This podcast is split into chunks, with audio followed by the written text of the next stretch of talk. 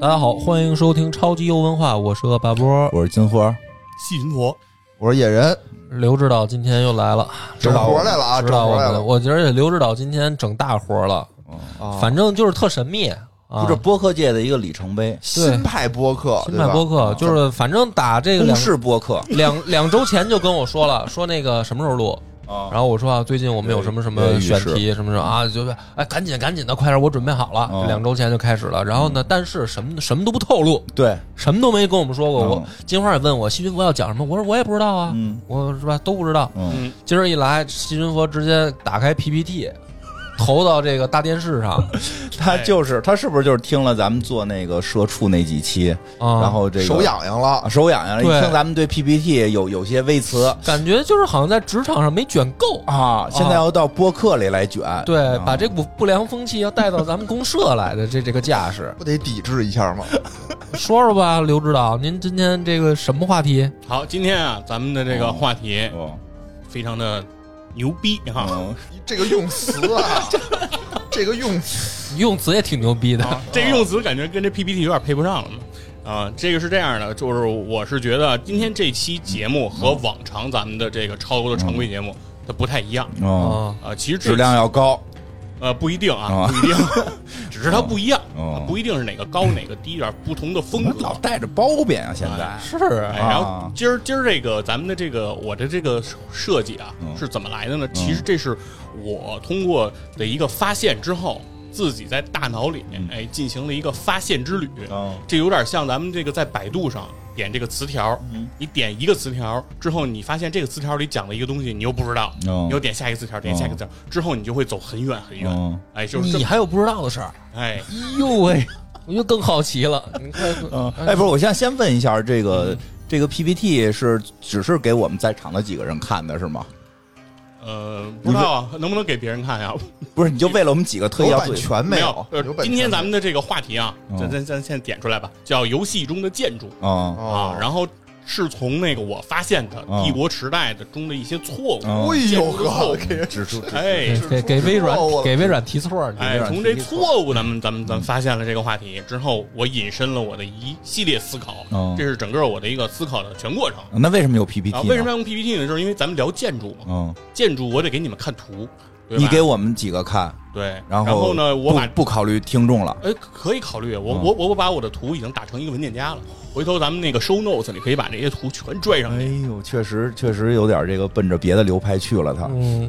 因为因有为一如种上果课的感觉不。是因为没有图，其实要做成视频，我觉得更要不好。咱这期收费吧？嗯因为要是没有图啊，这个嗯拿嘴讲这个建筑，它不是那么回事儿。咱嗯，单卖，咱单卖这 PPT，对啊，可以我可以看人抖音上都节目是节目点击免下方的那个链接小风车领取学习资料什么哦的，啊那对这对对节目免费，然后点点击这个教材链接付费教教材材付费，费是吧？嗯，嗯带着细菌佛公的教材，你你这值值钱吗？你这今儿这个我怀疑你，看字儿都竖着的，还能竖版的？哎哎呦呦，哎呦，哎，咱们今天的这个主要内容啊，是从这么几个方向。刚才说了，咱们是从帝国时代的错误开始的。啊，哎，然后之后呢，我们会发现我们的话题会到这个日本的三大名城。嗯，我就觉得细菌佛好像根本就没管你们俩说什么的，对他 就是嗯，屏蔽掉我俩了已经嗯因。为讲 PPT 的时候，一般我们没捧哏。哎啊，行，嗯，今天你有对，然后我们的关键呢，就是讲讲这个熊本城啊。嗯日本虽然有三大名城，但我们今天的时间关系讲不完，嗯所以我们就单拿出讲不完不要这紧，个熊本城三大名城是哪三大？哎，一会儿你就知 道了啊！看来准备的准备的不充分，他一点不是，他一点不接你梗，要完全的 PPT，不要跑，好好好，不要 OK 跑啊！我的 错。对，然后最后，其实跟你说，这段主要内容我就不应该放出来，这就咱是有因为点多余的，咱出去吃饭去 吧。咱仨吃饭去，咱们一个人自己对着麦克风一录个就人可完以了。完成这一期的。其哎，实最后跟大家聊一聊为什么熊本城要修成这个奶奶样啊嗯？来，咱们现在开始第一个问题，哦不是提了帝国时代了吗？嗯咱们把帝国时代瞪出来啊，聊一聊。哎，这个是帝国时代四最新的这版帝国时代四中的一个问题啊，哦嗯大家可以看这个图上的两两左右两边啊，嗯它左右两边是不一样的。它在这个帝国时代四啊，你要如果选中国这个嗯势力，当你升级了一次文明之后，你就可以选建一个奇迹，啊，你可对，啊以选这个翰林院，或者叫烈日瓮城嗯啊。烈日瓮城呢是一个带攻击性属性的这么一个建筑物，嗯那很多人会点击这个烈日瓮城，一点击烈日瓮城之后，你就会得到左边的这样一个建筑物。嗯，那左边这个建筑物给大家形容一下呢，基本上看上去就是一城楼，对，有点像那个李云龙拿意大利炮轰的那平安县这城，嗯不就是前门楼子吗？哎，对，它是，但是呢，真正的瓮城哦，它不不应该是这样的。对真正的瓮城呢，应该是向右边儿，那右边这是什么呢？右边这是玩家呀、利用这个这个帝国时代里的这个围墙，哦自己做了一个嗯修建的一个瓮城，就是说，真正其中。为什么你要提出体现出“瓮”这个概念，嗯对吧？就是相当于说，打进一个城门之后，你以为进城嗯了，其实没进去，哦，对，里面还有一个城墙，还有一城门。而这个时候，整个你如果当你在这个瓮中的时候，有点瓮中捉鳖那个意思，嗯哦对吧？这个时候其实是会四面受敌，对吧？这是一个比较阴险的啊，比嗯较狠的这么一个、这么一个建筑，哎，这个攻击力是很强的。所以说，这个右边的这个图呢，才是真正的瓮城。嗯那说明其实帝国时代这个这个这个游戏工作组啊，嗯他虽然就是做了很多的功课啊，游戏做的也很精深，但是对于瓮城这件事儿，他的理解是有错误的啊。这是给大家讲出帝国时代四的一个错误，但帝国时代呢，对于建筑的这个错误，它是有传承的啊。它从传承从哪儿来呢？这个是帝国时代二时期发生的错误啊。大家可以看一下这张图，它是帝国时代中中国城堡的这个造型。哦，哎，当我小的时候，最开始看见这个建筑的时候，其实我是比较懵逼的，嗯，就是在咱们的日常生活中，就是中国的城，它一般它不长成这样我觉得听众实在是看不见画面，还是给形容形容吧。啊。就是来，哎梁波，你上啊，形容形容。他现在说这个《帝国时代二》的这个错误的这个中国这城我堡给大，家描述一下啊，这是一个标准的日本的小城小城城堡，就是我我们中国没有这种建筑对成这样的这个东西就。是而且而且这是还是最最低级的那种日本城堡，应该就是它得日本的那还得多层，哎好几层才对是。其实看着有一大房子，它这就是一层，这就是一大房子，因为对我们中国这个都得围围城墙嘛，它这也没个城嗯墙，就是一大房子。这不是中国它没有有点相当于一个简易的天守阁嗯哦这么一个造型，因为下部是石基嘛，嗯是用石头做的一个基石，然后在上面，然后建了这么一个有飞檐的这么一个房子。那它是这么一个造型。那这个造型在我小的时候见到它的时候，我不知道它是什么，对吧？直到我长大了，我逐渐开始发现，我说这到底是他妈什么东西？嗯，我明白了，它是这么个东西。哎，大家可以看一下，跟这个图上的这个建筑就比较像了。所谓日本三大名城，刚才波哥问这问题了，是哪三个呢？就是大阪城、名古屋城、熊本熊啊。这个熊本，在一个熊本城啊，现在的这个知名度嗯远不如下边现在这个黑哥们儿啊，远不如这个熊本熊现在有名儿。那现在呢，其实这个大阪城和名古屋城，我是之前都去过这两个地方，哦然后果然就是看上去这个天守阁长得是和《帝国时代二》里的那个建筑是一模一样的啊，颜色不一样。啊，对，但是它的结构和它的这个造型是很像的。哎，所以说说明这个在《帝国时代二》那个时期，其实他们对于这个呃这个中国的这个城的这个理解，其实是有偏差的。实际上是这个他选择的这个建筑更接近日式的这个风格。嗯哎，那这个其实呢，是我这么今天来引到这个日本的这个城的这么一个话题啊。然后其中其实跟大家，其实大阪城我觉得去过的人是比较多的。嗯那我其实特别说一下这个名古屋城吧，因为名古屋这个地方，很多去日本旅游的人实际上都不会去的。啊，为什么呀？对，因为这个名古屋城说白了啊，就是名古屋那个城市，嗯除了这个名古屋城以外，就没有什么其他的景点了。哦，而名古屋城并不比大阪城更加的宏伟壮观，嗯所以说如果你去大阪，其实完全没有必要去名古屋。但是我为什么当时会去到名古屋上呢？当了呗。哎，就是因为当时我是要带着我媳妇儿和我丈母娘和老丈人，哎，一起去日本旅游。嗯当时我媳妇儿呢，看我正在做这个行程，她就跟我说呀，她说那个别的我不管，但是名古屋你必须给我安排一站，为什么为呀？什么呀？哎，必须要在名古屋睡一宿。哎前男友在那儿吗？对啊， 我也不知道啊。我说这，啊，但是但是他眼神很倔强，哦就是那种透着是那种这这就是是别我，问，别哎问，问对就是事儿，这就是啊我最后的倔强啊！握紧双拳，他你坚决不放啊你。跟你跟这个梁波没少学说话。问就是离 婚，是，然后我就说，那我就安排呗，对吧？在名古屋就住一宿心也呗。哎挺大，真不问了就。然后最后吧，就确实名古屋那儿除了这名古屋城以外，嗯它确实没什么可看的了。但但总该问他了啊然吧？后最为什么来这对，儿？嗯然后最后我们你知道吗？逛完名古屋城，实在还有时间，因为离那个火车出发还有很长的时间，嗯所以我们去了一个名古屋的街心公园，嗯、转了半天。那街心公园还没有那通惠河旁边那庆丰公园大呢。这正常。这么一个小公园，对，当到那儿我就问他嘛，我就说，呃，为什么非要就是来这个名古屋啊？对着河说清楚怎吧么，说然的？后对，当当你媳妇儿当，是不是说奴家原本姓丰田，哎，是啊，我说奴家原本姓丰臣？是，不是敬丰田，敬丰田就对了啊哦。那个那个 Toyota 的总部嗯，确实就在名古屋是啊，啊，但是呢，那个然后这怎么个然就后对了呢？然后我媳妇儿跟我还是没太明就是白，还是然后还是还是前男友呗。然后我媳妇儿跟我说啊，她说啊，她说那个就是当着我当着我丈母娘说的，说我妈从小就给我讲这个故事，哦，她就讲这个就是二战的时候嗯美军要轰炸日本，嗯那这个时候呢，就是梁思成和这个林徽因两个人就找到这个美军，说这个日本啊，它有很多的这个名胜，尤其是这个名古屋，这里面有很多的这个古建筑是值得保护的，需要这个勾画出来，就是躲开这些关键区域进行轰炸。所以呢，而且你看它这个名字就叫名古屋嘛，有名儿的是有名儿古嗯建筑，对吧？肯定非常多。所以我说一定要来这儿看。然后他说他，然后这个时候我丈母娘说，呃那个我小时候给你讲的是京都啊，是京都， 完哎、就不能去之前问一下吗？哎所非以得去完以后才让老丈母 娘但是啊，我还是得说一下，名古屋这个地儿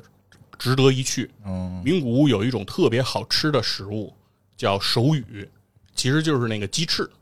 啊。它那个鸡翅应该是先蒸煮之后再炸的啊，味道特别好。但是我们买那个手羽的时候，其实是在火车站附近，就是临上车的时候买的，并没有找一个特别好的地儿，但是味道都非常的棒。所以我觉得，如果找一个特意的名古屋的做手羽的店，应该是非常好的。去不了，现在也。你只说能这说些给没用的，在这快点个往咱下们吧。日日本的听哦他友，哦就是一定要把他所有的知道的东西都要柔合进来说。对对对这给是哎老丈母娘什么这给是我媳妇儿讲的什么，这是我都得的柔，合。这是我的发现之旅啊！啊发现之呃旅，Traveling of 发 Discovery 嗯泄。下一站在哪儿发泄之旅，下一站飞田新地是吧？不是，老刚才那张图不是没有放给你们放熊本城吗？啊，这回放了。哎，这回给你们放一下这个这个熊本城哦哟，嗯呃，因为这是今天我们的重点，是吧？日本三大名城，哎，大阪城、名古屋城、熊本城。今天我们单讲熊本城，这俩是一个城吗？就是你右边的和左边呃啊这个，，这个左边的这个熊本城下面的这个这张图片是嗯熊本城的真实的照片儿，哦啊右边的那个是来形容一下这个为什么日本的这个城它要建成这样，就是哦日本的这所谓的名古屋城、大阪城、熊本城，他们都是军事单位，嗯，就是他们和我国的这个城墙的概念不太一样。我国的城墙既有这个军事作用，同时也有这个民生作用，对吧？里面要住老百姓，要住人。但日本的这种城堡、这种这种要塞，它里面都只有军队，它是没有居民，然后也不会有这个这个这个这个生产单位的，它里面全都是那个军队。所以这右边的这张大的这个图呢，就是一个呃在攻城的这么一个情景，哎哦，这个就是发挥它军事作用的这么一个情景啊、所以说这个这城一看就画了假，还在城墙上爬，他们哪有那么多人啊？当时怎么嗯关键是这身高比例也不对啊，画的是吧这现在画面，这些人已经够他们全国打仗的了。不是这这这真是生往墙上归云爬合呀战吧这也没有梯子是吧？而且自己矮化自己民族身高嘛，原本以为一米五几嘛，这一看不到50不到厘米不到五十厘米啊，这人啊，这这这城我要是住里面，我能打十个， 对不对？上礼这拜都也这么不到说的不到一米的这帮小矮子往上 你说爬，能打十个和能打十个还 是有区别的。对，反正就是这个，就是给你 们告诉你们一下啊嗯哦，这是一个军事单位哦，它是完全是发挥军事作用的啊，是这么样的一个这么这么样的一个建筑。就是实际上我们现在看到的图片，比如说你去到大阪是能看到整个大阪城的那个。整个那个大阪城公园的那个轮廓的，哦就是它除了天守阁以外，它外围是有城城墙的。对，那整个那个部分都属于这个大阪城的一部分。那熊本城也是一样，就是它的外围其实也是有这些围墙的，这些是其实是来产生它的这样一个军事作用。而它的右边，大家可以看这个图，是指的是。日本的这叫倭城啊，我们管它叫倭城，因为是倭人嘛，对吧？倭人修的城是倭城。那倭城其实实质上它是有几种结构的，呃，首先最上面的这个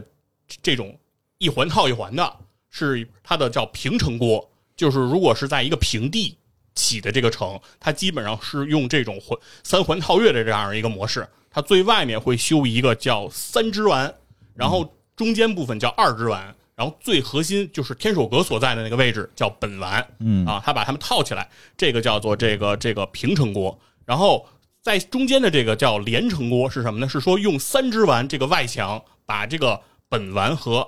这个二支丸一起圈在一起啊，这个叫这个连城锅。然后最下面的这个叫梯式锅，就梯形锅是什么意思呢？就是说大家看上去现在这是一个平面，就是本丸。啊、二二层丸和这个三支丸三个是并列放在那儿的，对吧？这这是因为它没有这个等高线，实际上它的高度是不一致的。也就是说，如果是在山城修这个日本的窝城，他们会在最下面修这个三支丸，然后在中间这一层高度上是会有一个海拔上的升高的，然后会修这个二支丸，然后把这个本丸修在最高处，把天守阁也会放在最高处，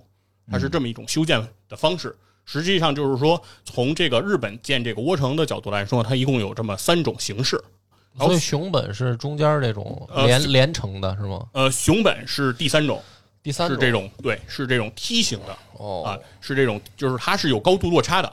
也就是说它会越来越高。你最开始看到的这个三支丸是在最低处，之后再往上是二支丸，再往最高走是本丸。哦啊，跟一望远镜似的看着。哎，对它它的这种作用就是什么意思呢？就是相当于说守这个这个，因为这个天守阁不仅仅是这个军事的这个守卫的重镇，它也是这叫日本的诸侯大明嘛的这种所在地，也就是大明要在这个天守阁里要一览无余，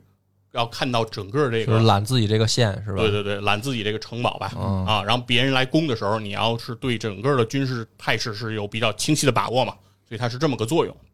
那接下来咱们就看一看，因为刚才讲的这个是整个通行的窝城的特点，啊，而熊本城它为什么今天我们要单独拿出来讲呢？对啊呀，我们也不明白啊呀。就是，就是因为熊本城有着自己是不是他去把人导游的那个？哎，他是不是又接活 了？哎，对呀、是不是我们前一段接了一新西兰的那个旅游的嘛日本旅游局啊是不是他偷偷接日本旅游局的活了？我也没跟感觉咱说咱咱好像又被蒙在鼓里了，等会儿啊，难怪催我呢，催我排期呢，说啊什么时候到我什么的啊？是不是等着结账呢？不是有可能 吧？来哎咱们说一下这个熊本城的特根点， 本就不理咱们，别说那没用的，咱给他毁了吧这期，行行，你刚才那个一米五，那个五五十厘米已经可以挺毁的了。可以啊，那我就不给他剪了。哎，哎，这个就是熊本城的第一个特点。哎，熊本城有一个称号叫“武者反”，什么什么意思叫呢？武者反呢？就是说练武的人，哦哎，这个军队见到这个熊本城，你只能原路而返，就是你攻不进去，这叫哦武者反。而武者反指的跟是鬼见愁是一个道理，哦对吧？？哎，对，武那我者不是这武名儿者，听着挺丧我我的不吧？是武者，我不反。哎，对，就是说，当你看到为什么为什么它能叫武者反呢？其实它指的是这个整个在日本修建窝城的时候，它都有一个特征，就是刚才咱们说它的这个城的建筑在底下会有一个石头做的这样一个基座，对吧？然后这个基座它会做成一个叫石圆，就是咱们现在看到的这个是石圆的这个斜劈那个叫横切面吧，这样一个坡度。哪个是十元？二十哎元你行不行？别捣乱，哪个是十元呀？这听众完全被你说懵了。不是，就是说我现在给你们看的这张图，你拿就是鼠标划了划这了个，这个听众怎么办？有一个重点想想听众，放 B 站，放 B 站，咱们这个啊那个做成视频放我给他 B 放站那。个 show note 里吧，咱把就这这个照片就是吧就是现在看到这个斜坡，看到了吧？你这换来根笔，哦，熟练使用 PPT，大家是听不是听你到这儿做的，一定呀？啊要打开 show note 看图片啊！这刘主任他妈为了接活儿，完全不顾及听众的感受了。现在我感觉，收 note 啊嗯现，现在我画了两条线了吧？你看到了这两个这个切面是吧？它这个切面会是一种什么？就是相当于说这是一个相当于是一个石阶，然后他们会把它叫石圆。圆字儿呢就是提土旁，然后两个横儿中间加一个日啊，这个字儿念圆啊。这个石圆大家可以观察它的这个结构，就是越靠下的时候，它的坡度是越缓的，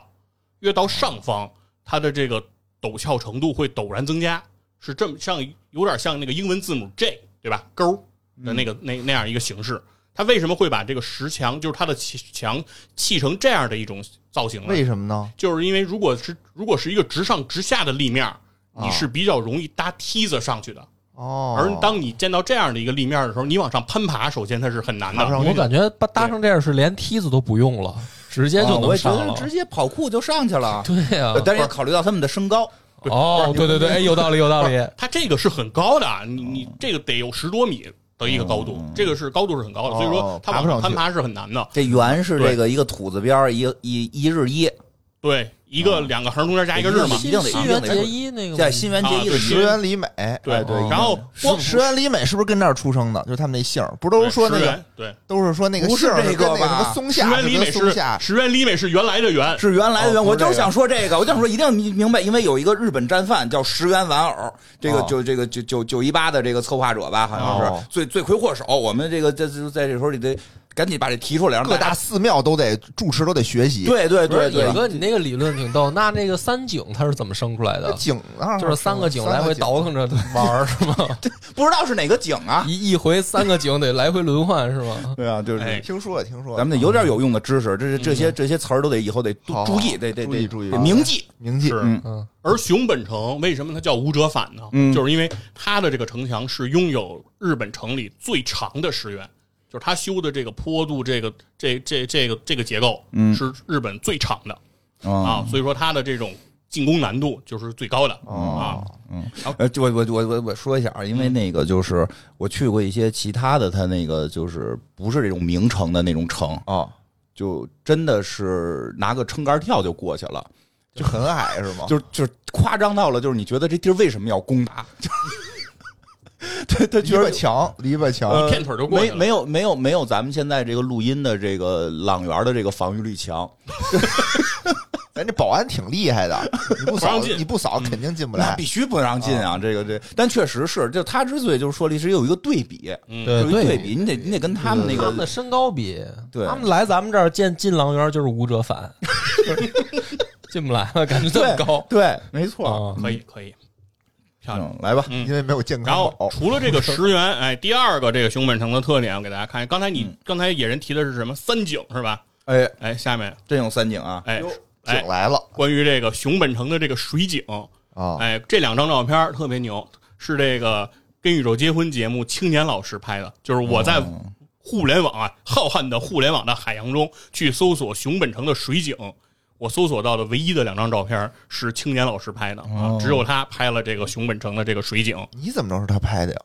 因为这是从他那个豆瓣的游记里扒下来的图哦啊，对，然那后你当时去你也没拍，我没谁去过没事。拍井啊？我没有去过熊本城哦啊，我去了大阪城和这个你就想啊，名古你屋在城啊，来北京，你也你对着井拍，人家可能就把你当特务给你抓起来了。那那咱王府井儿就就是拍拍着见 着景拍不的是你吗？不，这不是什么有名儿的，你还拍真飞井呢，是啊吧？ 这这不是什么有名儿的，嗯是是是，啊哦咱们就这么打岔，你说他能接得回来吗？我觉得现在这个怎么这个 继续吧，继续吧。啊，然后这个不水井不简单这个事儿，这个水井为什么我要给你们讲一下啊？为什么啊为了提到这个啊有台这个水井深三十六米，就是熊本城里的水井的深度是非常深的，它啊凿的都是深井，为什么要注这意么你的深情？呢绪，注意你的哎情绪，为了是保证这个水源的这个供给，它修修了非常深的这个井。就整个城里人都用这一口井哎，我告诉你，啊深三十六米的这个水井，啊能藏七十二个日本人，按照他刚才那个图的那个我来，我推先测我先说，我先说完啊。啊，它深三十六米，这么费劲的这个水井，啊在熊本城里修了多少个嗯呢？啊修了一百二十七个啊，啊！哦，整个熊本城里有一百二十七口因为有一百二十六个都打不上哎水，三十六米深， 36米深哎，就是说这个水井数量之多呀，嗯啊，打井之深啊，哎，真是令人啧舌。为什么呢？哎，后边就知道为什么了。嗯哎再下面一再下面一个特征啊，这一点就是刚才你们提那个石原特别长，嗯这还比较好理解是吧？我要修一个大城嘛，高，然后它要长，水井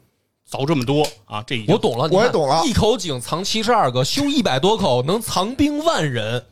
不是藏自己这儿有什么敌人用进来了啊？玩一个空城计，工程计啊，空井里往上爬呀，对呀、以为啊人家没给人人，咚咚的给全给你不是凿下去，本来是一个梯形的城锅，是啊用来让敌人养功，自己 结果你成结果自己跑到城井底下，可以哎，玩我七他猜测啊，我的猜测是你挖这么多井，这土没处没处放，所以你就做那个高的石原，把这些土全都做成那个城墙，对不对？对，哎石原是拿石头做的，那这挖出来这也是石头井啊，嗯，嗯，对吗？然后我猜的，然后一哎会也不儿理一你会儿 来跟你们说反啊，正也不理你，哎水井没事，咱聊咱们的。水井的问题你们可以放在后面你们结合下面一个来思考啊。嗯，水井这么多，好嘞啊这么深。下面一个，熊本城它还有一个最明显的特征啊，银就杏是能吃，哇这么高啊，这它是一银个能吃的熊本城。杏啊，首先是熊本城，还有一个名字叫银杏城，就是说这个熊本城这个城里啊，一共九十八万平方米的这个熊本城里面遍植这个银杏树。这个银杏树大家知道，银杏树是结果子的，它结一种叫白果的那个果子，这个果子是可以吃的啊。这个熊本城里面的树是是可以吃的。然后哦，另外是熊本城的这个城墙，嗯，城墙吃一般能吃啊能吃是用对一方般便面做的，哎一对熊城墙一般用什么呀？咱得用土是吧？ 石头土我们用石头砖，对，外头是砌的石头，啊它中间要填东西啊，哦填土，嗯对，是要填土，对吧？啊嗯熊本城这个土，它填的一种叫硅藻土的一种一种一种新型的一种称谓。这个土是什么结构啊？这个土是把那个葫芦嗯，切完以后晒成干儿，填进了这个城里为什么呀？我能问一句啊吗？。所以说，整个如果这个熊本城里这个守城的士兵如果没有粮了、饿了，撬开这个城墙的砖，就可以掏里的这个葫芦干儿吃哎呦，啊！不是为什不么？怕我把问一句城墙嘛啪抛 开，看里边出来个巨人，哎，然后你听着啊，这个是树能吃，对吧？还还能理解。这城墙挖开能吃。到了这个熊本城的内部，这第三张图我找不到这个熊本城里面的地席啊。这个是这个日本现在家里的这个地席，日本人不是爱铺这个地席嘛，嗯对吧？ 铺地席，做对做那熊地本基地是那地个去地哪上儿的啊鞋 熊本城的这个地席啊，地铺在地上的席子嗯是用什么做的呢？说也是是用方便面，说是用山芋的茎做茎，哎，山芋的茎。然后我查了一下这个山芋大概是什么啊，嗯，然后我的感觉应该类似土豆，或不者就是番薯土豆啊吗？山对芋对，就是类似应该是这样的东西哦。然后所谓的茎，就是土豆，我们知道吧？就是土土豆土豆是本身就是茎啊快茎食物，对啊，对，所以啊说所我正谓的家跟家种呢，所以所谓的山芋的茎，嗯就其实就是拿土豆铺的，哦也就是浇点水能长个儿，也就是说，这个城不用打，你把它围了，把它粮断了。过一个月，他们自己就把这城吃没了，是这意思吧？自己那个城墙就挖一啊洞，但是挖你一挖但洞，然后但也不树是什么的你想啊，你围地席你围任何一个城，他们要没这些，不是更挺不住吗？啊但是我觉得这也有一办法，放那个蚂蚁、耗子，让他们吃去。哦 有道理。对，所以说这个等于是整个熊本城，你会发现它里面有很多东西都是可以吃的嗯，啊。那你说造这个城的人，他肯定是有点大病，对得吧？是个吃货。对，而且就是得得得得有饿死的经历，对吧？哦得是个饿死鬼哦修的这个城，但是是哪个饿死鬼嗯修谁呢的这个熊本城呢？我们就把他给请出来看一下。嗯哎，这就是这个修城的这个饿死鬼，他叫这个嗯加藤清正。哎，最这个左上的这张照片就是这个不是照片啊，是一张画像。这个就是日本安土桃山时期著名的大名，哎，加藤清正。这个就是熊本城的这样一个缔造者。嗯然后下边是这个院长最近正在玩的游戏啊，《信长之野望》里加藤清正的一个他的一个图片啊嗯比上面帅多了，啊，然后他的右上这是一个手办玩偶，现在也是做的这个加藤清正。哎，嗯但是我们要批判他，嗯，我们要批判他，他应就该是是祖上不干好事儿，子孙就是加藤鹰，就只能去拍片儿。哎，对可以对，作为对加藤英不的是这你个，我觉得这个，我觉得这个比喻还是有点问题，有点可能问题吗可能有人想当加藤鹰的，我跟你说吧，啊是啊，当然要批判，记住这个名字，啊，怎么这也了都呢得检查，这也都不能出现。它是什么呀？这个应该嗯是去过朝鲜吗？对，这对就是在朝鲜，包括骚扰过我国的这个东哦东北哎东北地区，没错没啊错，，跟跟着这个受他这个叫什么？他受他是哎这姨父，反正反正反正受他家亲戚嗯丰臣秀吉的这丰臣个。侯己，啊，对对，丰丰丰臣秀吉的这个指使嗯，啊，这个入入侵我们的这个附属国朝鲜。哎，对，确确有啊我说这话一句毛病没，一个字儿毛病，是是不是？没毛病，一个字儿毛病没有吧？没毛病当时是不是我们的附属国朝鲜？啊对，哎，一对个吧字儿一个字儿没有，我们的藩属藩属对国嘛。藩属国对嘛，后边你这句话，我一会儿给你用半个小时 展开一下。然后最右边我写了一句话哦啊，这句话叫“我不是败给了官军，而是败给了清正公”哦，这是谁说的呀？这句话是谁说的呢？是这日本明治维新三杰，嗯，哎，这个西昌隆盛说的这样一西句话乡隆盛，啊，西乡隆盛嗯对西乡隆盛说的这样一句话。这个熊本城的这个大概的建造时间啊，嗯大概是从一六几几年，哎，也就是十七世纪啊开始修的这个城。那过了一百多年之后，在这个明治维新的时候，有一场叫西南战争。哦，在这个战争当中，这个西乡隆盛是带兵萨摩藩啊，嗯是来攻打这个熊本城。哦，哎，这个时候西乡隆盛带了多少人？带了一万四千人左右的这个萨摩藩的这个士兵，哦，已经是现代化武装了。对，是热兵器时代。嗯，然后啊到了这个熊本城呢，然后这个萨摩兵的这个战斗力是非常强的。嗯哎，当时在这个城熊本城外的野战的这个环境里，是当时是击溃了这个乃木希典。嗯，哎，乃木希典是什么呢？是谁呢？是当时是什么？是当年参加甲午海战的陆军的日本陆军大将记住这个名字，啊，不能忘记。不能忘记对，也是沾满着中国人的鲜血，这这样的一个罪魁祸首。在这个乃木希典当时是被西这个西乡隆盛的这样的一个萨摩兵是打得无可奈何嗯，甚至连军旗都丢了。哎呦，就是对于日本这个军人来说，丢掉军旗其实是奇耻大辱，嗯哎，是非常不堪的一个事儿。但就是这么强势的这个西乡隆盛，哦，到了这个熊本城下，他围了这个熊本城足足五十三天。嗯哎，然后在这个过程当中，这个熊本城内只有四千守军嗯的兵力，嗯比人家只是人家一个零头嘛，嗯少人家一万。但在这种情况下，西乡隆盛就打不进去这个熊本城，而嗯且是在热兵器加持的这个情况下，嗯还不够热，已 经是还不够热应该是对东京热就打就能打过来啊。嗯，啊！东你来颗京才导是弹，东京小田园城才是天下第一南宫不落之城吗？不是，他不在东京吧？在东京小田园城嘛，现在的东京不是，是差不多位置呃很这近、 位置接近，位置接接近，近位置接近。啊，嗯，那总之呢，这个熊本城的这个防御能力是非常强的。因为哎不是跟这人也没关系。不是这个，是因为这个城应该是盖在小田园之后，喂喂喂，等于小田园是战国时候的那个部落城，它这是盖在之后了。哦，已经你想都给他分到给加藤清正都已经分到那个那个那肥个后那边去了嘛？那那也个有道理。那个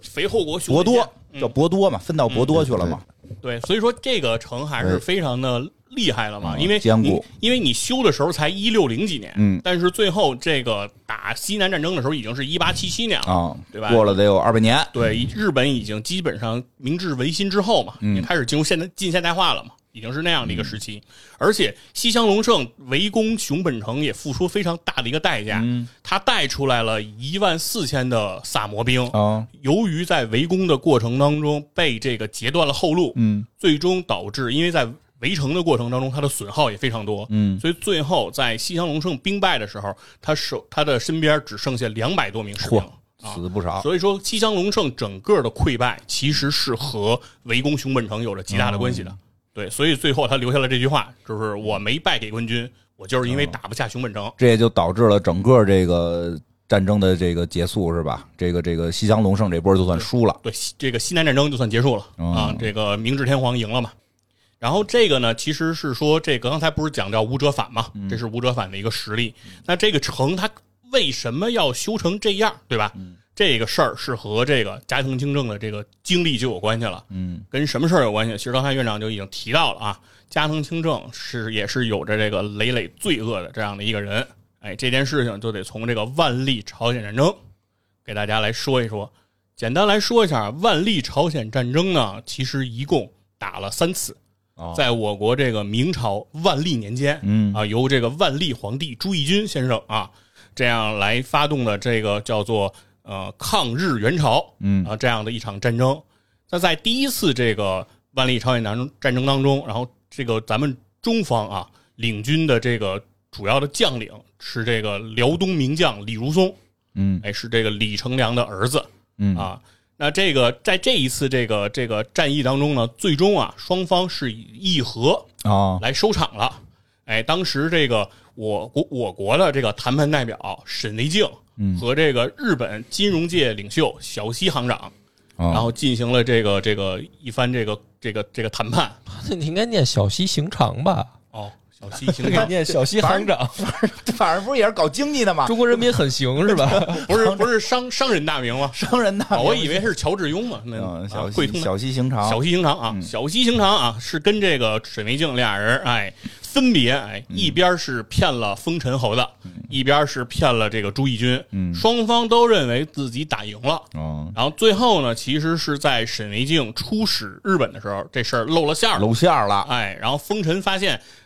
这个朱翊钧啊，自己的这个议和的这个这个想要的条件一个也没答应嗯，啊，然后就带了两件官服哦，说是给我们封一封，这事儿这事儿这事儿就结束了。嗯所以两边呢对此这个事件都非常的不满，于是马上日本方面又派出了第二次进攻朝鲜的这样一个接着打，接着这要打，对我们这个这个万历皇帝朱翊钧，那肯定也不是怂主啊，嗯对吧？那第二次就接着上，哎，那加藤清正特别悲惨的这次境遇，它就发生在了就是所谓第二次的这个呃中朝这个战争当中，给他们打服了这次，哎，就在这场战争当中，那这场战争中方的这个领军人物就不再是这个李如松了，嗯，哎，换了一个文官，哦哎、叫什么叫杨镐。哎，杨镐呢，他是这个作为这个文官领军嗯啊，来带兵来入朝。当时呢，这个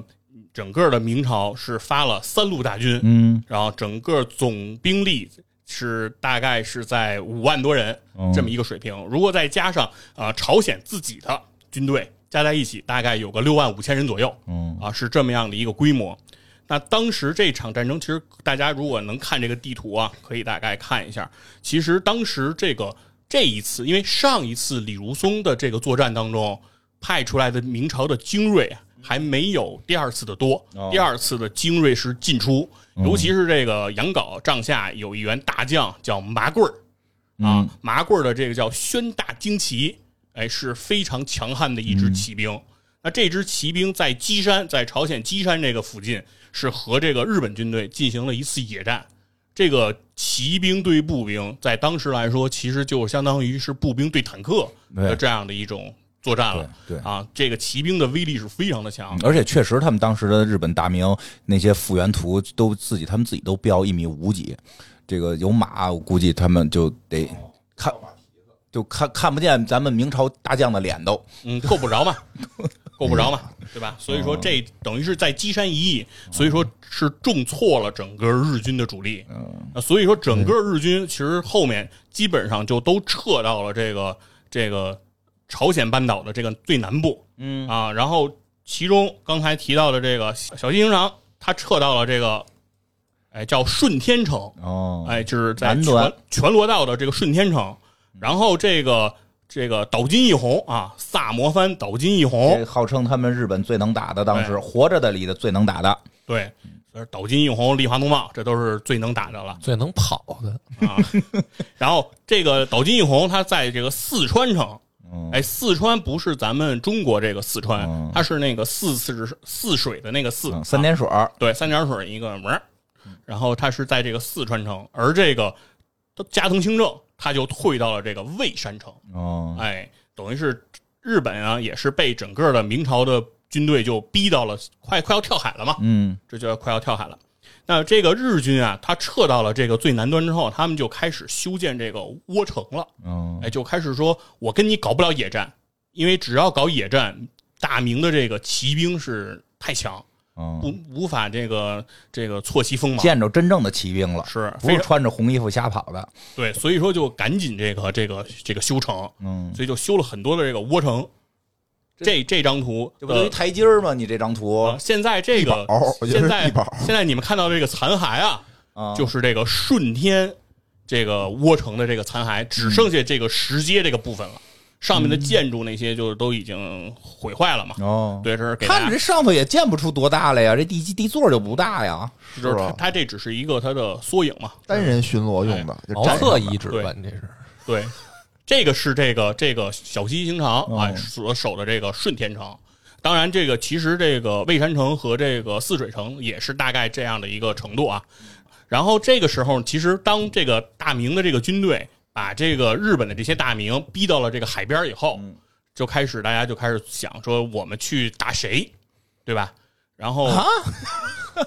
我都没听懂，怎么就出这么一句啊？就是我们要我们要先打谁，对吧？就是因为现在我们的这个军队不可能同时就是进攻这三个城嘛，啊得有一个先后次序，哦，哎对吧？大家就中朝两边的这个这个军事将领就开始开会了，哦就是我们讨论一下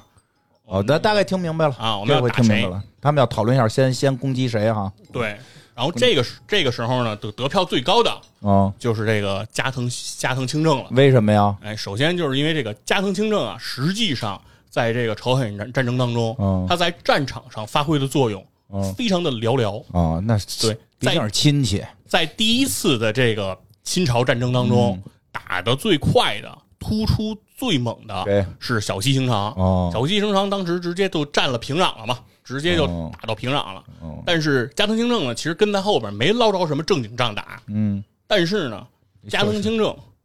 为什么说他这个罪行累累啊？啊就是这加藤清正他好杀人、哦嗜杀，他杀害了很多这个朝鲜的这个无辜的平民，嗯以及咱们这个大明军队的这个俘虏。嗯哎，这个是非常的凶，这个残暴。嗯所以说，在整个朝鲜和这个明朝军队里，加藤清正这个这个都是让他们恨的这牙根痒痒，哦都是这么一个那得先打他对，所以说大家当时就决定一定要打这个加藤清正，并且加藤清嗯正他还有一个绰号啊叫这个退虎志。嗯哎，什么叫退虎志呢？就是号称啊，加藤清正他自己号称他自己打过虎。我这研究过，日本没有老虎。哎，对，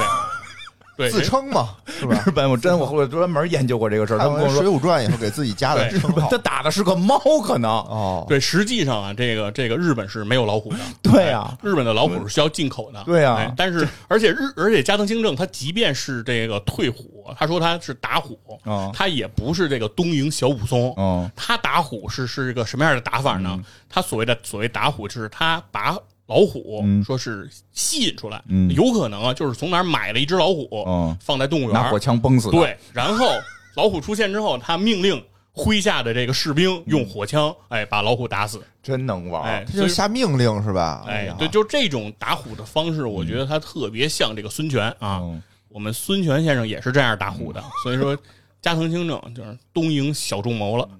那加藤清正，因为他别瞎比喻。哎，因为他因为他这个有这个名号嘛，嗯就是他自己觉得自己牛逼嘛，喊的自己这个退虎志喊的特别的凶，所以整个的中朝军队都认为就是要打就打这最嚷嚷的最欢的，对哦对吧？然后就挫他的锋芒，是是，而且他又他又杀了我们这么多人，没错对吧？然后子于话多，对，一定要让他这个血债血偿、哦啊。那所以说，大家这个一致通过，就是要打这个这个蔚山城，嗯就要干这个加藤清正。那这个三路大军呢，马上就会合啊，一共六万多人啊，中朝的联军哎就开向了这个蔚山城。那很快呢，就是我这个杨镐这个麾下这个麻贵儿的手下，哎，有一员这个这个战将非常的勇猛啊，叫百寨。嗯啊，白寨这个战将就说：“我现在决定带一千敢死队嗯上去，就夺了这个蔚山城本城啊啊！”然后当时白寨说完这话之后，这个有另一员猛将杨登山嗯就不乐意了，说：“凭什么这个手工让你来拿嗯，啊？我就是差哪儿了？就现在感觉谁去谁就是手工了。是吧是今天我哎我老子我要上嗯啊！”于是白寨和这杨登山当场在大仗上啊，俩人就打了一架。嚯啊！最后这个以这个百寨胜出啊嗯，百寨把杨德山揍了以后啊，获得了这样一个率领敢死队的这样一个机会嗯啊，就带着这一千个敢死队就冲进了这个蔚山的这个本城。啊，大家可以看一下这个右边的这个这哪儿啊个。让大家可以看一下 啊？听众看毛线呀？你就好好描述它。啊好，就是当时明朝的军队，它是在蔚山城的西侧，哦，它是由西，哦所以说它要先打这个蔚山本城。对，然后然后再打这个最右边的这个城叫岛山城，哦嗯哎，所以说是最东边，相当于是叫岛山城，哎要这么要这么打过去。那很快，百寨呢就带着这一千个敢死队，马上就冲进了这个蔚山本城。这场战斗非常快，这个日本人马上就扔下了四百具尸体哦，之后撤出了蔚山本城。发现自己这城有点啊开玩笑就了是。打不过，对，打不过这个这个这个这个这个这个这个明朝军队，于是他们就撤到哪儿呢？撤到了最东边的这个岛山城。嗯，岛山城是一个刚才说的和熊本城一样的这种梯式的这样的一个窝城，哦就是它是有一个高度差的，叫岛山嘛，嗯它是依着山势山城对所修，而且它边上还是这个它的它的南边还是海，然后它的嗯右边还有江，所以说这个地方的这个地势是非常显要易的。守难攻。对，而这个岛山城当时是也是加藤清正哎，让自己的这个亲信哎叫这个前田信长嗯，是费了这个九牛二虎之力啊，是要求，因为当时他们在从这个基山之后不是打败了吗？需要撤军，所以当时命令这个前田信长说是要在一个月时间，你要给我修筑一个坚城。哦我要能扛得住的这个城。所以这个天津庆长啊，不辱使命，哎，嗯费了一个月时间修了一座极其坚固的这个岛山城，就是像刚才说的，就是有本丸、二之丸、三之丸，然后并且在三之丸之外还建了三座大寨，嗯哎，是一个非常规模空前的这样的一个这这个这样的一个城了。那现在呢，这个大部分的日军呢，就全都撤进了这个岛山城，等着这个明朝军队来攻。而大家可以看到，这个在岛山城和蔚山本城之间的路上，还有一个小城，哎，这个就叫这个呃西生浦窝城，就是这是一个小的窝城，是怎么回事呢？为什么要在这儿专门把这个城给大家画出来？是说啊，当时当明朝的军队杨镐带着大军压境围到这个岛山城的时候，实际上这个加藤清正本人，他的他这个人还不在岛山城内，他人其实是在这个岛山城外，岛山城西边的这个西生浦国城，他其实是在城外的。嗯，当他得知这个明朝的军队已经要围这个岛山城的时候，这个加藤清正本人是坐着船走水路突破了这个明军的封锁，潜回了这个岛山城，哎，进到了岛山城内。然后这个消息当时传到这个杨镐的这个脑子里的时候，嗯作为我们这个明朝大军的这个统帅，杨镐当时是有一些懵逼的，就是说我大军都来围你了，是吧？这个时候跑还来不及呢，嗯，你这家伙为什么现在哎还没见过这么有病的。对，还给我钻进这个岛山城，现在还还还给我还给我那个还给我钻回来了啊！嗯开始当时这个杨镐其实想的比较多，会觉得说这个呃加藤清正是不是有点什么呃歪的绝招邪的？哎，啊对，有点秘技是不是？啊对，是是是要干什么？对吧？岛山想城里有伏兵，对想了半天，那这个实时候际呢，这个时候呢，底下的这个杨镐底下的这个亲信啊，就跟杨镐说说，有可能啊，这个日傻，哎，日本人他可能就是彪吧，啊，他可能就是傻，他他没准他他可能就是缺心眼儿。你往前翻一页，我看那游戏里的智力做多少？ 啊，五十三啊！ 这个这个数值要搁三国里边，可能就是还得再除一半，嗯， 大概二十多吧。但是啊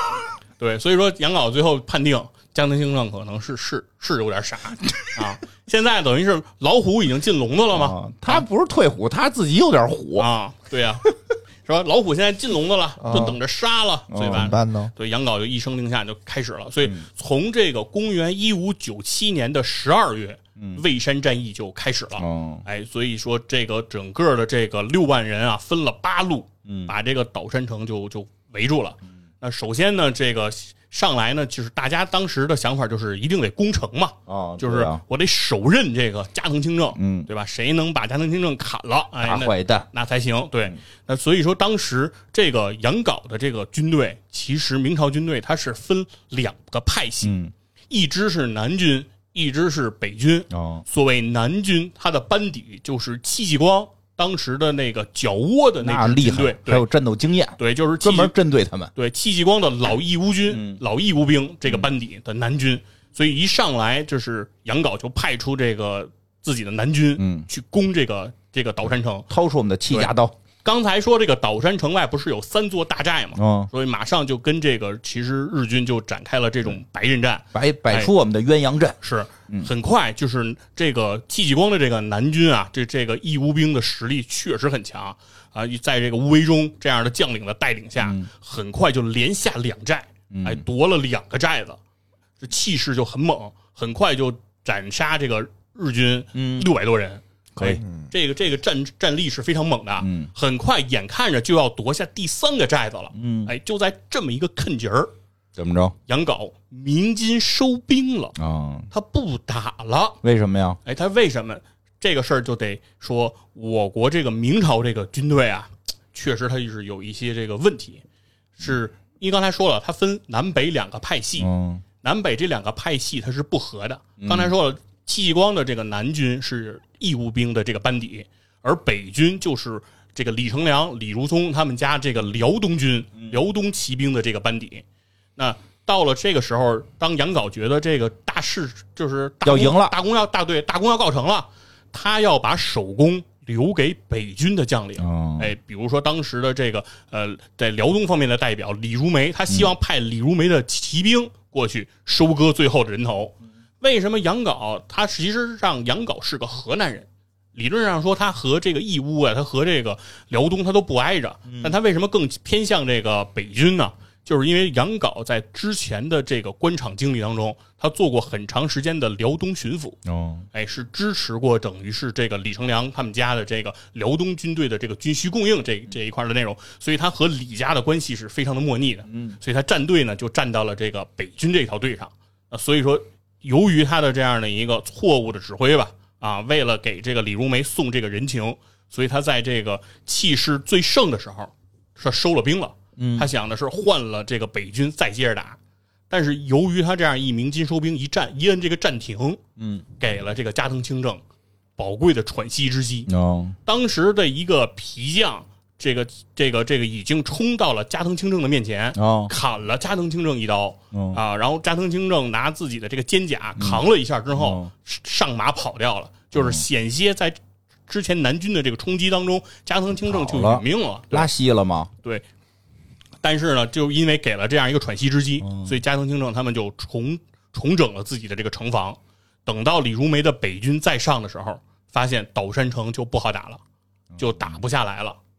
那怎么办呢？现在这是攻也不好咱攻。派南军对上啊，当时的这个杨镐这个军队其实带了一千两百四十四门大将军炮，哦，但是因为刚才说了，岛山城它是一个梯形的这样一个城，它的仰角非常的高，所以导致咱们的炮弹的角度打不上去，哦，所以没办法进行炮轰。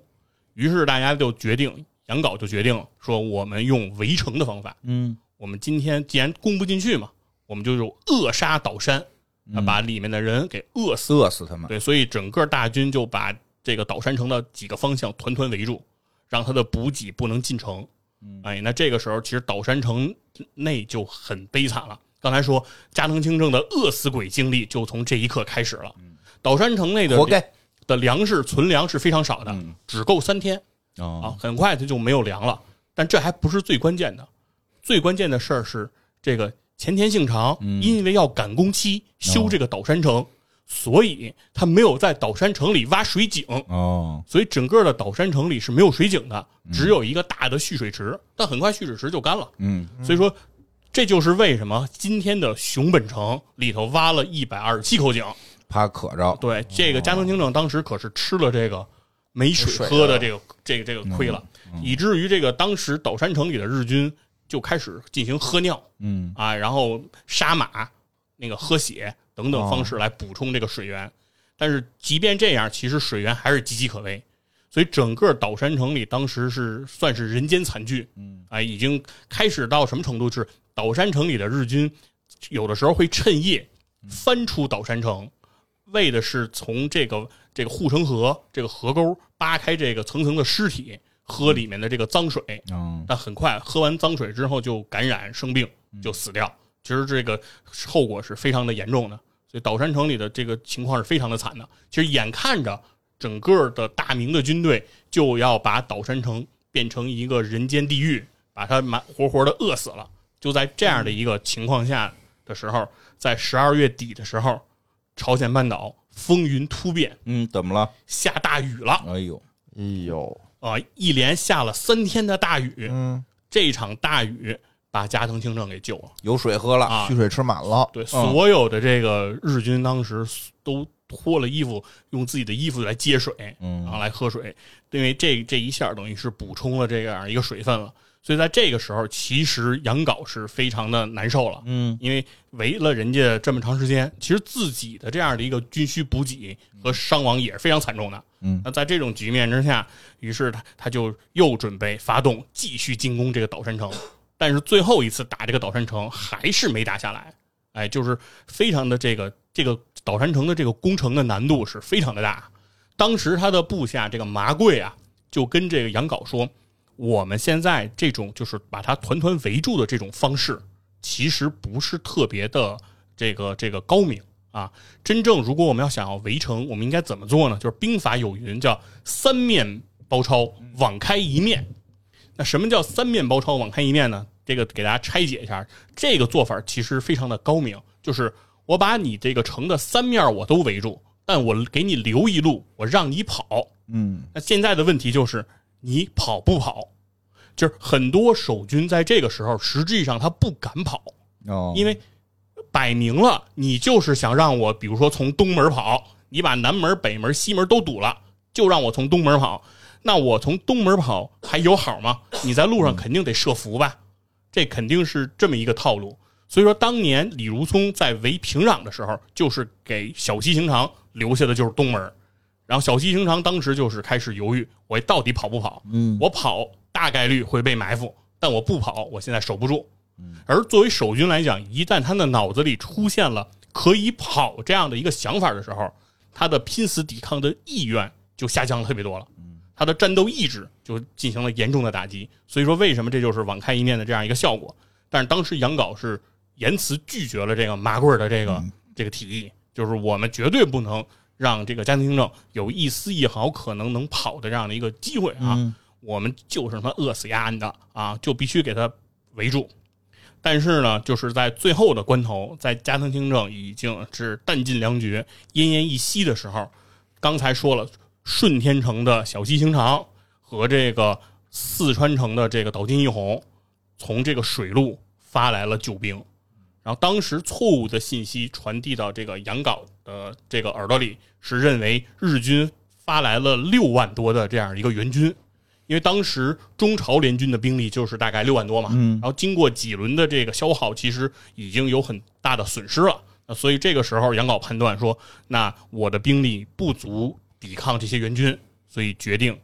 撤兵了。所以这就是第二次万历朝鲜战争，也是蔚山战役结束的这样一个点，嗯就是由杨镐开始撤兵来决定的。但最终，其实最后我们结合史料来看，其实这一次所谓的援军的人数大概也就是在一万五千人左右，实际上它的数量是远少于这个杨镐的大军的。但是杨镐呃几次错误的判断吧，第一轮是当时是要攻这个岛山城的时候，用北军要替换南军，这是犯的一个错误。之后又是这个围城的时候不给这个加藤清正网开一面，这是一个策略上的选择错误。那最后一个错误就是在最后选择了这样一个撤军，哎，那最终是导致了这样的一次相当于没有真正把加藤清正围死在岛山城，没有真的饿死加藤清正。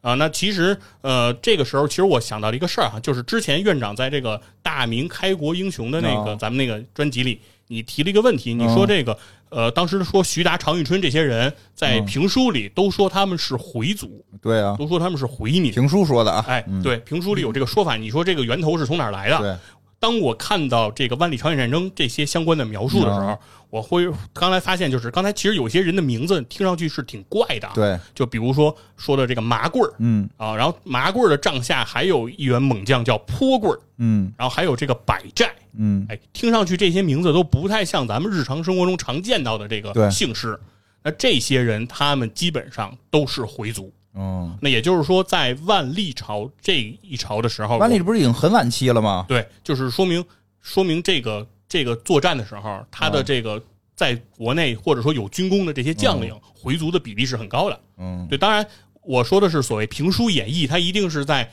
这个开国之后的年代才会去哦创，那会儿造编出来的，哎，对，就是有可能在那个时候觉得回族的将军都比较猛，战斗力高，嗯哎，对对，都比较郑虎和不也是这个有色目人有呃嗯有这个不不是郑和不是伊斯兰有一定的伊斯兰信仰嘛？啊，是但是说后来改信佛教了，啊，是，反正就是说这个这个说明我我是认为可能当时的在民间吧，大家就嗯会这么有觉得会有对会有这么一种印象啊对。哎，这个是这哎呦这当然这个就是不太方便说了，嗯有那个有一段不正确的时候，我们那个那个魔兽招 DPS 其实都贴出过相关的一些那什么，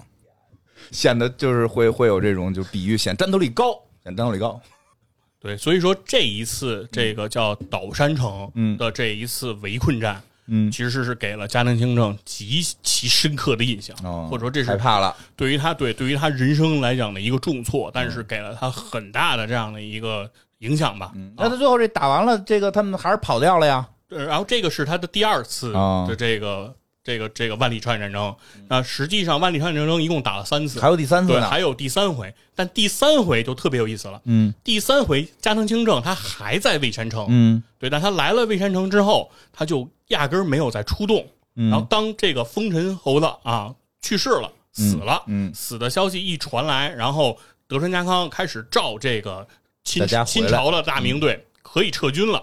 加藤清正二话不说，马上就跑了。不敢打了也是，对，当时嗯是完全没有跟这个这个再有这个作战意愿嗯了。他也是等于听丰臣秀吉这个疯子的这个跑跑来演演。对，嗯就是对于加藤清正来说，刚开始比如说什么杀这个朝鲜的老百姓，嗯然后那种凶残的这种程度，到了这个岛山城这一役全给治了。嗯，啊，见着这个明朝军队已经没有任何的作战意志跪了，下。哎，所以说最后其实所谓万历朝鲜战嗯争最后画的句号就是那个稻粮海战嘛，嗯啊，最后的那个稻粮海战里，加藤清正完全没有出场，哦嗯因为他早就在小西行长之前就跑了啊，回去了，对他比那个小西行长和岛津义弘跑的都快，回去准备准备在官员揍小西行长了，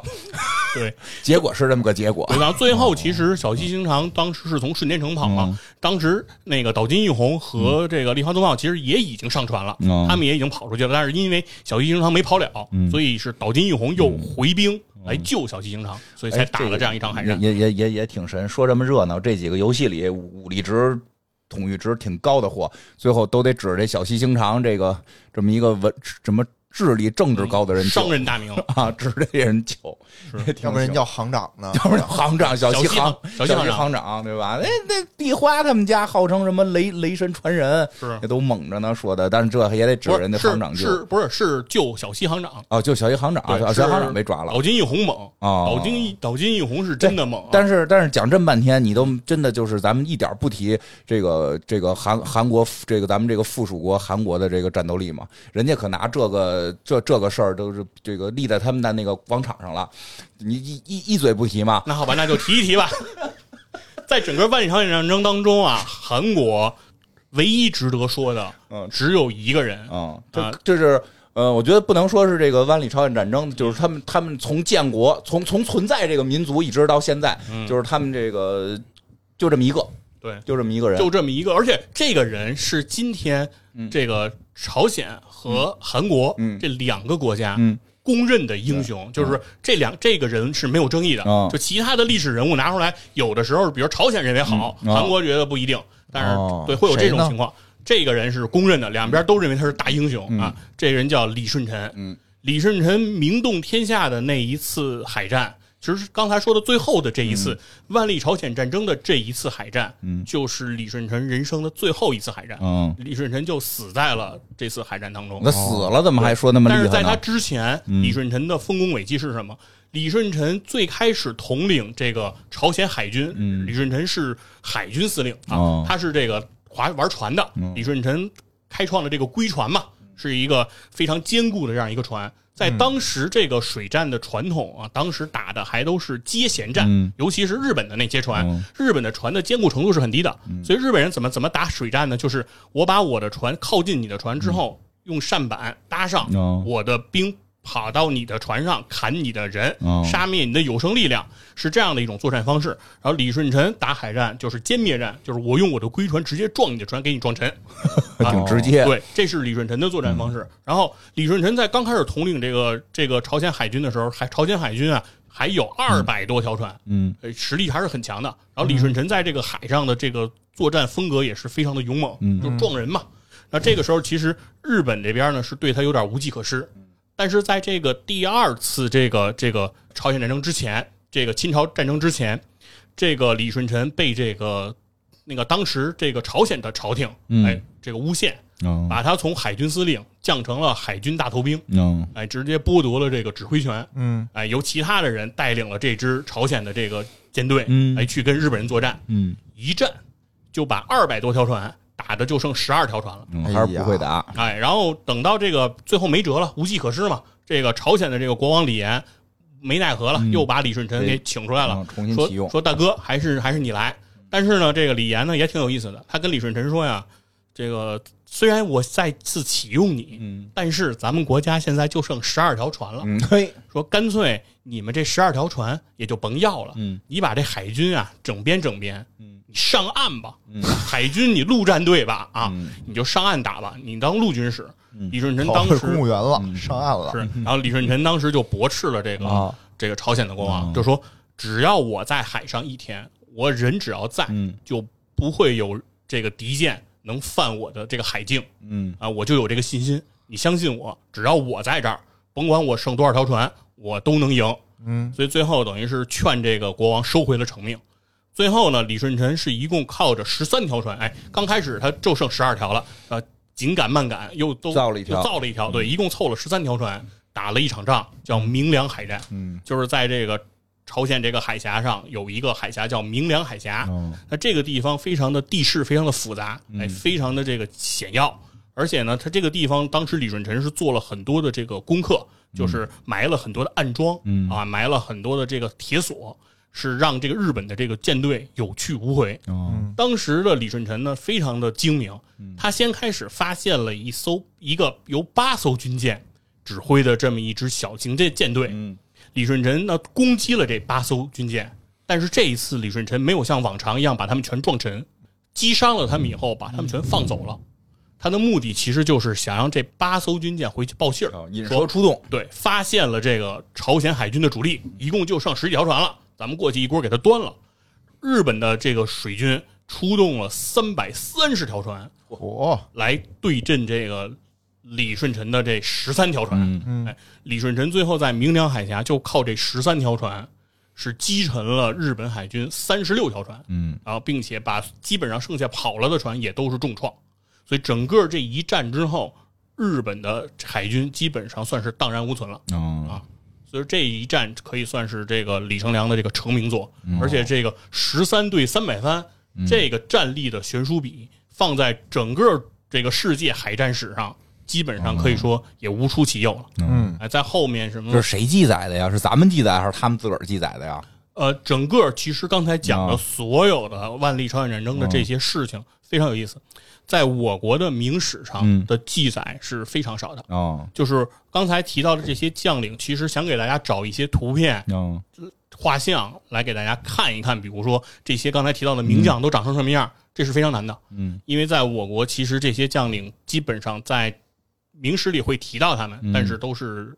一笔带过的，都不会给他们写列传的。但是所有的这些刚才讲的战争的细节，嗯其实都是通过朝鲜当时的一个记录，嗯叫“再造藩邦制”嗯来哎听一下这个这个说法啊，哎就是天朝上国、嗯再造了我们来，对，来帮我们这么一个藩邦、嗯再造，对，这所以个叫韩韩国朝鲜对再造了朝鲜，对再造藩邦所制以。他们确实他们得记得细点儿，是因为跟他们国家打的嘛。而且这个挺有意思的，这个刚才说这个朝鲜国王李岩不是让这个李舜臣嗯扔了船上岸嗯当陆战队嘛？如果当时李舜臣听了这件事儿，嗯后边的明良海战就不存在啊，了。是啊，对，但是这个国王虽然这个就是统治能力非常昏庸，嗯但是他有一个特别大的优点，就是他特别喜欢和这个明朝的这个将领们聊天儿，哦，他特别喜欢这个这个问啊，好奇心特别特别好学，爱爱问问题，对，所以说很多的这种细节，再到藩邦制为什么能记述的这么详细，就是这些东西都是他问出来的哦，嗯啊，因为他他他太好奇了啊，就是这个打仗你们怎么打的呀？哦啊，你们这个刀为什么这么用啊？等等这些问题，其实他每天都在问，所以就是想学习，我觉得还是怎么对怎么这个咱们天朝大明一来就给这日本给打打跑了，这就是问题是日本一上岸给他们也给这朝鲜先给揍揍服了嘛，嗯对吧？咱们要咱们要不去，他们就完了嘛，对吧是，所以说这个就是整再个造他们嘛，这个就是整个刚才讲的这个万历朝鲜争的这些相关的故事吧。嗯其实主要是围绕的是还是加藤清正这个人，嗯加藤清正这个人呢很有意思，就是我觉得他的前半生和他的后半生，其实我觉得就是以岛山战役哦这一次作战做了一个特别怂了就，明确的分水岭嗯啊。当这个加藤清正在岛山城快被饿死之后，嗯，他回到了这个熊本，吃成了一个大胖子，他就开始玩命的造这个熊本城。嗯对，哦就是把城建的越高越好，越坚固越好，然后在城里玩命的打井，嗯然后玩命的种树，然后把那个地席铺上土豆儿啊，把那个葫芦晒干嗯玩命了推粮食，对，塞到墙里，嗯因为就是饿怕了。嗯哎，实在就是饿怕了。他因为他把自己在岛山见到的所有的这种情境，全都假想到了这个熊本城的这个嗯建设当中。哎，非常非常的这个精心啊，哦就是生怕自己再有一天再被饿死啊。明白？而且从这个岛山城回来之后，加藤清正开始变成了一个非常重视农业生产的大名。你说就是饿怕了呀，对，真饿怕了呗。啊然后说加藤清正啊，经常出现在日本的田间地头。饿怕了的是那个墙里头塞葫芦，对吧？嗯还有那个穷怕了的是墙里头塞钱，是，然后就说是经常出现在田间地头，哎，慰问这些老乡，就说哎这个让大家这个重视生哦辛产，苦了。对，甚至说日本的很多粮食的进口、嗯种子的这种改造，都是和加藤清正息息相关。嗯，哎，就从那儿以后，就是加藤清正是生怕生怕自己再有一点儿被饿死的可能，哦，所以整个的这个绝不能做饿死鬼，对整吧？个的这个人生，我认为就是从岛山城这一役就开始发生了巨大的改变，之后所以给我们今天留下了一个非常奇怪的熊本城，嗯，也就是没有任世界上没有任何一个造城堡和堡垒的人。往里搁方便面，对，再回像现在这样，对，如果到今天加藤清正如果造成，我猜有可能就是拿方便面直接垒墙了嗯啊！我觉得他可能真的是对吧？枕头压里缩饼干，对枕头里得得塞满压缩饼哦干、啊，得再抱着俩馒头睡啊，就是这么个状态了。嗯，这完你全这是 PPT 完 了，睡醒了你梁波，他我怎么睁开眼还是刚才那张图啊？这太可怕了，就让我想起了之前那个牛群冯巩说一个相声，对吧？哎呀，现在相声不行了，我们得给大家说一点新相声。再来 一遍。行吧？梁波睡醒了有什么感想吗？ 反正我听听没连着本儿呢，最后说到哪儿？那个什么加藤清正，为什么饿为什么那么连着本儿为什么那么怕饿？然后往城里塞那么多吃的，啊虽然虽然说跟跟这个游戏好像后边基本也没哪儿有有游戏啊？他没这什里么关系了吧，没什么游戏啊，没什么关系了。但是可能确实这个游戏应该，哎，你说韩国会不会会不会出这个游戏呢？出这个这个什么番邦再再再造番邦这游戏 会了，吧？顶哎不过我多是觉得入侵。我觉得特别有意思的一个点啊就是。前些前些年吧，经常有这个中日韩的这个年轻人的这个交流会，啊，对，啊综艺这特别有意思。三国什么那个啊对对那综对，艺最有意思的就是说你们心目中的这个战神，嗯哦或者或者说你们心目中那个军最伟大的军事家，嗯，就是中国跟日本都选的是这个孙子，有哦兵法嘛，孙子兵法嘛，韩国李舜臣。 反正他们什么都是最后记住李舜臣，好像他们历史只有这一个一个一个可以说的这个人物似的。好像他那个雕像是立在那个现在他们那个是叫首尔了吧？首尔跟那个那叫什么大王，就是他们那那个假小故宫，啊而对假假故宫，就对就他们那个，嗯就就是他们那个叫什么世世我我世勋世勋大王反吧，正就是他们一个城啊这那对城门正对跟着那个大王对着，啊，就是这两个。嗯，对对对，我我都我都我都觉得有点有点参考咱们这天安门广场的那个设计，嗯，对吧？那个城楼对的是英明星纪念碑，他们没，他们只有一个李舜臣李，舜臣就是嗯立了一个李李舜臣的纪念碑。这个这这个呃，文明里边也有李舜臣，文明而且我里觉边得有李舜臣的伟大之处确实在于，就是他说的话，嗯，他最后真的是兑现哦了。他说只要他活着，他就不会但是让也说的有点过于的夸张他了，对说因为核心还是这个明朝出出陆军去去打的，牵制住了。对对但对对，是嗯这确实来说，在海上，在呃一共三次这个万历船战争，前两次大明没派水军，对都没派，对，水军是指嗯着他们对，然后打第三次咱们派了水军提督，从广东招嗯来的这个陈林，然后是配合李舜臣一起。啊，对，其实也不是，是李舜臣配合陈林、哦啊，因对为陈林有三百多条船，李舜臣还是那十三条，对，就很就很就是我有时候也不理解，就是李舜臣打仗确实挺厉害的，嗯但是他打到最后，他那个船也就十三条了，刚开始不是十二条，没有后来钱造啊，后来修出了一条队，打到最后也就十三哦条，一直就是那十三条啊，嗯非常得得造，没有钱造了是。你，这而而且李舜臣作战呀、确实也是很有风格。嗯李舜臣的这个指挥方式是在旗舰的甲板的最前端嗯站立，嗯然后背着手来这个指挥。路哎飞，对，就是还嗯我觉得只有路飞站在那个前的最前 头。说只有最后他其实呃，嗯李舜臣为什么会死，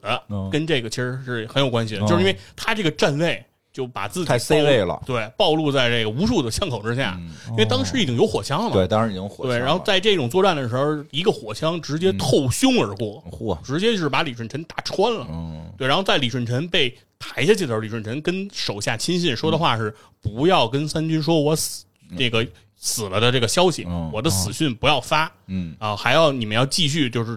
凭着我的帅旗嗯继续指挥。”嗯但实际上，其实当时已经没有效果了，因为所有人都看得见，嗯我们的主帅被透胸而过了，哦然后被这个搀下去了。所以说，当时这个情境是非常的惨烈的。哦，行吧，其实也比较有意思，就是明朝没有太多记载这个事儿，对，对吧？其实其实呃，按理说，因为当时是这样的，就是呃，明朝的很多的有军功的将领，在后面的这个官场斗争当中，嗯其实都其实是，嗯其实我觉得这个挺挺有意思。从侧面，其实也可以了解一下明朝的一些状态，史书的一些这个记载的一些风格，嗯对吧？就这么大一个事儿，这这这个这个这揍揍日本人，这大这么这种大事儿，而且是把这个朝鲜，那朝鲜开始等于基本灭国了嘛，嗯然后又给他们再再造出来这个事儿，反而在我们的史书中记载的并不是特别的多和详细。对，哦朝鲜确实是快灭国了。其中一个最大的一个事儿是，加藤清正在正面战场没打什么仗，嗯但是他可能没带地图，嗯，他不知道为什么他摸到了我国的东对北，他在东北还进行过一他段在骚扰，东北和当时的女真部嗯进行了一次战斗，对，然后在这个战斗当中是杀了不少的女真人，嗯所以导致当时努尔哈赤向朝廷请缨，嗯说我要带领这个建州女剿真，灭日本。对，要去杀这个日本鬼子。那没同意吗？哎呦，当时同意了，满洲就干脆在日本建国不就完了吗？当时明朝的朝廷内的文官们坚决不同哎意呦这个。同时，当然，当然还有受到了是李朝，就是哦李姓这个哦嗯朝他鲜他怕他怕朝占廷他的地儿，，对，因为呃，努尔哈他赤是有点猛。在日本人来之前，跟朝鲜也一直有这种纠纷。这这哦他要是哎同意了，可能连日本带朝鲜都归努尔哈赤对，了。哦所以说等于是一代有可能战神嘛，嗯努尔哈赤和这个呃日本的这个战国群雄、嗯是吧？和这些大名、没真正在这个历史舞台上过一次招。嗯过一次招就啊咱们更得服。对，对但是吧嗯但是当时努尔哈赤到底有多强也不好说，因为当时的女真还没有统一各部啊，对，那会儿刚开始嘛，但是这个人还是很厉害的是嘛，。所以说，就是真正的这支这个就是女真的就这就个就其军实力，对，嗯其实很有意思的是，这些人很少会放在一个话题下去讨论。是其实没想过，其实努尔哈赤曾经要要揍这个丰臣秀吉，对，有可能真的就解放全日本了。呃嗯对对对对对，让他们这个让他们穿上旗袍， 对，挺好挺好。你总结发言一下吧。哎呀，刘主任今天讲太精彩 了，真的太棒了。这个是这个爽还是看电影睡觉爽？嗯，我觉得这个睡得特香，就是， 哎呀，当然此风不可长，啊此风不可长。啊这个我们还是要这个考虑到不是视频。哎，不过以后有兴趣可以做的事，反正我们不是也在视频直播呢嘛。哎，对对吧？？以后可以去，真有这个选题，以后刘主任，我咱们你再弄点 PPT，咱们可以视频做。视频一边直播一边录，对对对对吧？对给，录下来，对嗯哦，我懂了，是不是？是不是因为刘主任看最近咱们直播什么的，啊没他事儿。没他没事他儿。事儿，他必须得他也得弄点视频 的，是不是啊？我刘觉主得任主要是因为要讲这个建筑这个话题，没有人要求嗯拿出来啊。对对对，我我主要是想讲啊，因为哦因为其实这事不是儿，，但是问题是你也就前三分之一是建筑吧，这后面三他分之后二边不讲都了，他是后边讲了一朝朝朝鲜战都争是他呢都是打这个对都是，他不是都是日本那个打打朝鲜的事儿嗯吗？这就是因为这个整个我他就是想讲因为我我最开始说了，就是他这个逻辑，就是当时很奇怪，就是说，就是像你在百嗯度上去搜那个词条，就是你点完以后，你会发现串串串串串，嗯你最后没想到它就会串到这儿。就是你刚开始发现你只是想看一下熊本城，嗯，你发现熊本城确实很变态，嗯然后你发现他为什么变态，是因为是一个变态的人修的。然后这个人他为什么被弄成变态了？啊，是因为他在这个朝嗯我鲜觉战得场也不是变经历了这态，一他套开始变态，后来让我们给制服了，后来不变态了，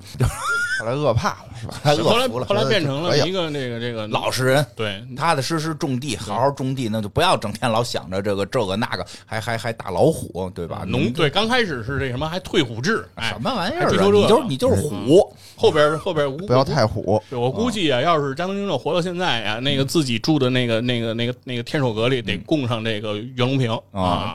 这才是真神。对呀，有粮食最重要。行吧，感谢大家，这个感谢刘主任，咱们下期再见。下一期再见，拜拜。